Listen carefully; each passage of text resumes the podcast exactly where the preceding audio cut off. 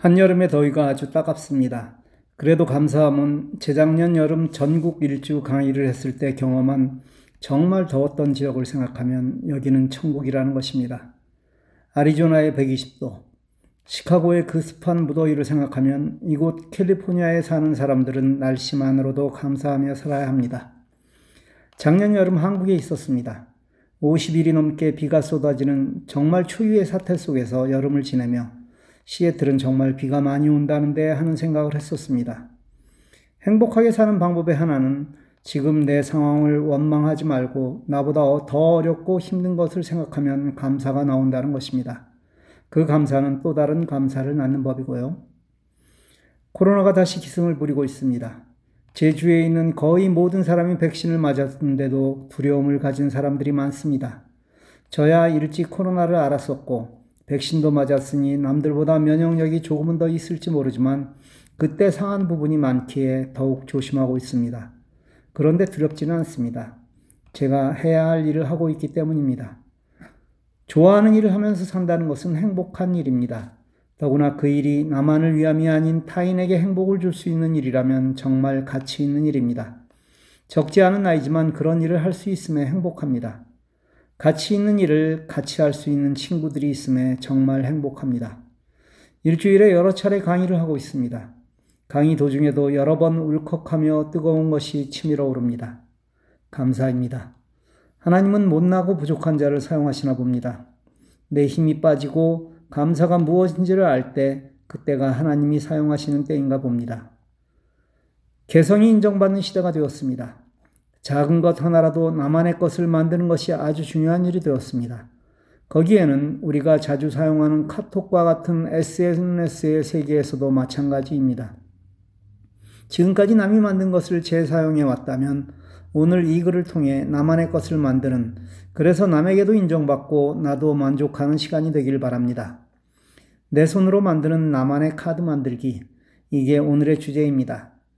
스마트폰으로 예쁜 카드를 만드는 앱의 이름은 글그램입니다. 수많은 배경사진에 여러분은 글만 쓰면 됩니다. 물론 여러분이 찍은 사진에 글을 쓰실 수도 있습니다. 사용 방법도 아주 간단하고 단순합니다. 자, 그럼 앱을 설치하고 여십시오. 이제 앱 설치에 관한 이야기는 하지 않아도 되죠? 그만큼 발전하신 것입니다. 앱을 동작하고 가운데 나오는 광고를 설치하지는 마십시오. 자, 이제 시작합니다. 아름다운 배경 사진회를 누릅니다. 다양한 주제별로 분류가 되어 있는데 정말 많습니다. 이 중 원하는 주제를 선택합니다. 많은 사진 중 자신이 원하는 사진을 고릅니다. 다음 단계는 사진의 크기를 정합니다. 스마트폰으로 보내는 카드를 만들려면 제일 위에 1대1을 선택하십시오.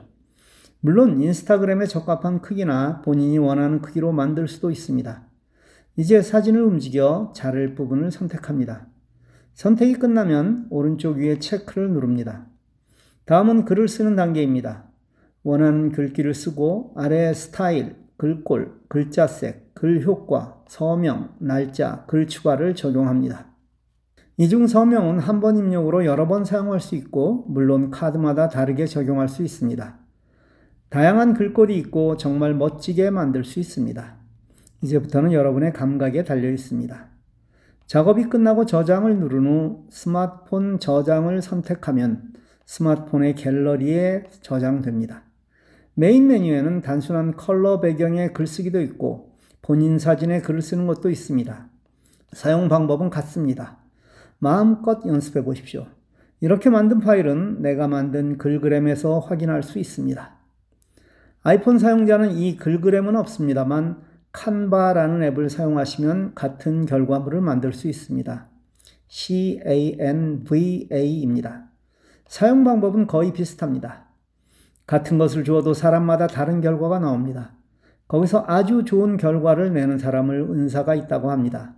물론 아주 중요합니다. 하지만 대부분은 많은 연습과 훈련으로 좋은 결과를 누구나 낼 수 있다는 사실을 잊지 마시기를 바랍니다. 나는 은사가 없다는 핑계로 게으름을 대신할 수 없습니다. 꾸준하고 지속적인 노력이 늘 은사를 앞지름을 봅니다. 여러분에게 주어진 은사는 무엇인가요? 나이가 문제가 아니라 지금부터 그 은사를 남을 위해 사용하십시오.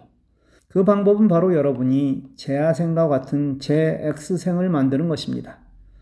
만드는 것은 어렵지 않은데 보급하기가 어렵다고요? 예, 사실입니다.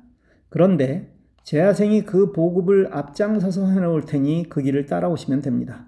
그래서 여러분에게 나누라고 하는 것입니다. 제야생이 많은 분께 전달될 때 그 길을 많은 좋은 컨텐츠가 이용하면 되는 것이니까요. 작은 카드 하나를 만드시면서 여러분의 은사 그리고 나눔을 생각하는 하루가 되시길 바랍니다. 참, 재화생 표지를 한번 만들어 주시지 않겠습니까? 내가 만든 표지가 수만, 아니 수십, 수백만 명에게 읽힌다면 그보다 멋진 일도 없을 것 같은데 이건 나만의 착각일까요? 멋진 하루 보내십시오. 감사합니다.